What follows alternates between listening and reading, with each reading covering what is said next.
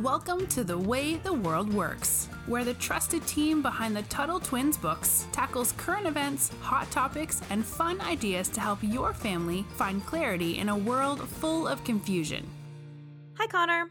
Hey, Brittany. So we record these a little bit in advance, as we said before, but by the time our listeners uh, listen to this episode, the Olympics will just have started. And I'm going to be a party pooper and I'm going to rain on everyone's parade today. Yay.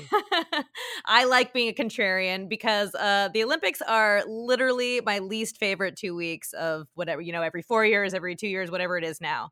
So everyone loves the Olympics. Everyone feel is filled with national pride, whatever it is.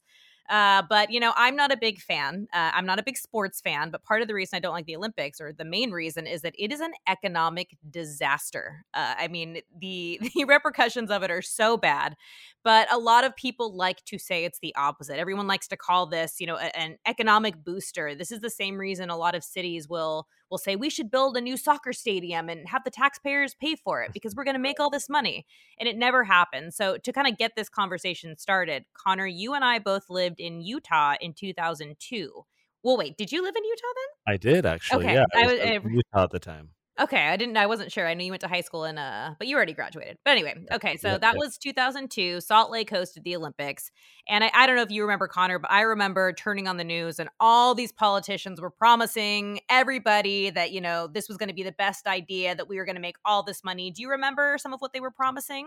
Yeah, no, it's uh, a lot of it was you know all these facilities have to be built, and uh, some of the existing facilities had to be upgraded, and so it was this this idea of oh you know it's gonna have all these jobs, we're gonna have all this construction work, it'll be great. We'll we'll need to employ people for the Olympics themselves. Th- this is like a job creation thing, right? Like so so there's definitely a lot of that, and uh, you know that this isn't what actually happens though like so there was a study of the salt lake olympics and they found that at most one quarter of the number of jobs that officials had claimed would be created were actually created one one fourth and Not there's actually much. yeah there's actually a quote uh, from this article that says the study found no identifiable increase in employment either before or after the olympics and while they f- uh, find a statistically significant bump, meaning like a, a, a realistic bump in employment during the actual games themselves, the increase was from 4,000 to 7,000. So Which isn't that much. uh, not not very much at all. And this isn't a one-off case. Like you know, promises of job growth is is I I feel like not the only negative aspect of the Olympics. You know, there's there's this idea of general economic growth. We're going to help all these people create all these jobs again, studies find little to no impact, positive impact from hosting the Olympic Games. It just does not happen. And yet, over and over again, it's like, let's spend all this money. Let's do all this grand thing. It's going to be this wonderful economic development utopia. And it, would be nice if we would look to history and say, guys, this doesn't really happen. So why do we keep like letting people claim that it happens when we know it doesn't happen? And yet, over and over again, they still talk about this being a great thing for the economy. And we don't even have to look that far into history and, and it's not even it's not even that there's no economic bump it's that there's decline. So brazil i think brazil was in 2016 um, and this was supposed to be a game changer for the country. I mean they were so excited for this they had been going through their own you know economic downturn and it was going to be the thing right? The olympics were going to help them rebuild. So they build all these facilities and of, co- of course that's really expensive and who's paying for these? You know we are taxpayers are um, and so after the games end, it turned out that the stadiums and everything that they ended up paying for costs more than the money they brought in. So like they're thinking like, oh my goodness, like we're gonna this is gonna be huge for us. We're gonna create jobs. And as it turned out, they actually lost jobs and they lost money. I'm shaking my head. You can't see it. you know, like to me that the tragedy here is that these promises just don't come true. And you know, no one can prove that like tourism increases or that, you know, money that was poured into some new facility resulted in in, you know, an increase in economic increase during the games. It, it's not just that the economic boost wore off after time. It's that it never really happened to begin with. There there was this one article uh, over at Fee, and we'll link to it on our show notes page, where it says that Britain, Great Britain, received about 5% fewer foreign visitors during the month that it hosted the 2012 Summer Olympics than during the same month the year before. I mean, Greece, they lost 70,000 jobs, mostly in the construction industry, in the three months immediately after their 2004 games. So if you remember, like Bastiat, right?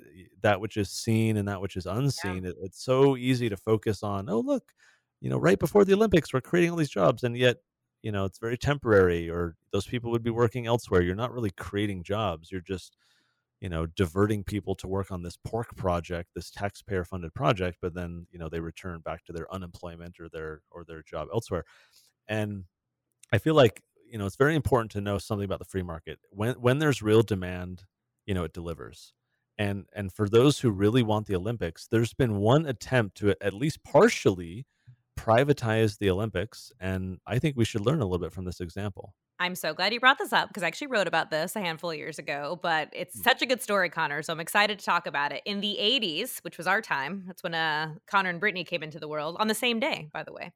Um, people, different year, a different year. I am younger, um, but people recognize that the Olympics were financially risky. I, I don't know why they've forgotten this all of a sudden, but when it came time for so host cities when they want to host the Olympics, they have to bid for it. So they make all these promises like we'll do this if you let us host, or we'll do this. It's actually very expensive to bid to host the games. But get this, in 1984, no one wanted it. No one wanted it. Only two cities made a bid, and that was New York and LA. Nobody wanted it. And that's mm. because in 1976, Montreal in Canada, they hosted the games and they found themselves in $1.5 billion in debt. Whoa. Yes. And they didn't even pay that off until 2006. So several decades. Yes. Wow. Yes. For them to pay it off. So Los Angeles ends up winning the bid in 1984. But the residents were actually like, no, we're not having this. We are not going to foot the bill. We're not going to do what Montreal did. So the people of Los Angeles put their foot down. They're like, we're not going to do it. Um, so the city now had this great honor, you know, air quotes, of hosting the Olympics, but they had no way to pay for it. That's crazy. And Los Angeles, of all places. I know, right? You know, I mean, for me, like this is where the market comes into play. There, um, I remember there there was a like a local businessman who was this guy that was good with money, and he wanted the game, so he stepped up and became kind of like this Olympic entrepreneur, you might say. So he he he spearheads. He's in charge of this. Uh, Olympic Organizing Committee, and it's made up of other like entrepreneurs and business savvy individuals. And they had this goal. They're, they said, we want to find private funding for the Olympic Games. And this was something that like hadn't been done before. And, you know, understandably, for that reason, since it was different, critics weren't initially sold on the idea of leaving the fate of the Olympic Games to this committee of just, you know, businessmen. But uh, the 1984 Olympics would go on to be remembered as like one of the most successful Olympic games in history. Not not only did this committee of businessmen come under budget, meaning they they didn't spend as much as they had planned, they also managed to generate a profit, which I think had only happened once before. And so they, you know, they did private fundraising, they had corporate sponsorships, uh, you know, I mean, we see this with like NFL and soccer, and like, of course, you know, Nike and Adidas and whatever. Like the logos are everywhere. These companies are Coca Cola, right? They're paying tons of money, and that's how sports can be, you know, paid for because it's very expensive. Um, and, and these guys manage their money well. So this committee pulled off, I think, at the time, what was unthinkable. Instead of throwing away millions, if not billions, of, of dollars on new infrastructure, you know, they made use of existing arenas, uh, college sports facilities, and they made history by selling the exclusive television rights to just one network, ABC. They paid, I think it was like a quarter of a billion dollars to to be America's only source for viewing the Olympic Games, which, you know, that's a very business savvy thing to do because ABC would want all those people watching the Olympics on their channel. That's going to let them sell more costly commercials, right? Because everyone will be on their like channel rather than right. And yeah. so so they'd be able to make their money back. They'd be able to have good branding. And so then it helped fund the Olympics by saying, you know if you want exclusivity you're going to have to pay more and it just shows what you know the private market can do when you when you let it work rather than these bloated bureaucracies yeah and i think that's is, is abc still again i don't watch the olympics i want to say it's nbc the last time i watched it was Kerri Strug in 1996. Wow. So I don't know. But the other cool thing about this is, you know, a lot of times they use the Olympics host cities to build new hotels, to build all this infrastructure. In fact, in Utah, there's so many like buildings they have to pretend have use now because they just don't have use. But instead of building new hotels and new places to host everybody, they used college dormitories and mm. they used other housing facilities spread throughout the city instead of building so olympic villages are what they're called that's where all the the actual talent the athletes and everyone stay and usually they build them these you know grandiose expensive places to stay and LA was like, nah, like we've got college dormitories, we've got places to put you. And so this was completely unorthodox, unheard of for this time. And when all was said and done, the Los Angeles Summer Olympic Games cost a total of $546 million. Now, that's a lot of money. I know you and I are thinking, like, all right, I don't have that much money. Ching. Yeah, right. But let's compare this to in 2013, was it the so- Sochi, Sochi, the one in Russia, Winter Games? Um, that was $50 billion. Whoa. Yes. So, I mean, that's nothing. I don't know if you guys well, remembered. And oh, to be on. fair, Brittany, there, there, I mean, there was inflation between 1984 yes. and 2013. But even if like you tripled the the the money from 1984, that's 1.5 billion dollars, and so compared to the 50 billion, like that's crazy.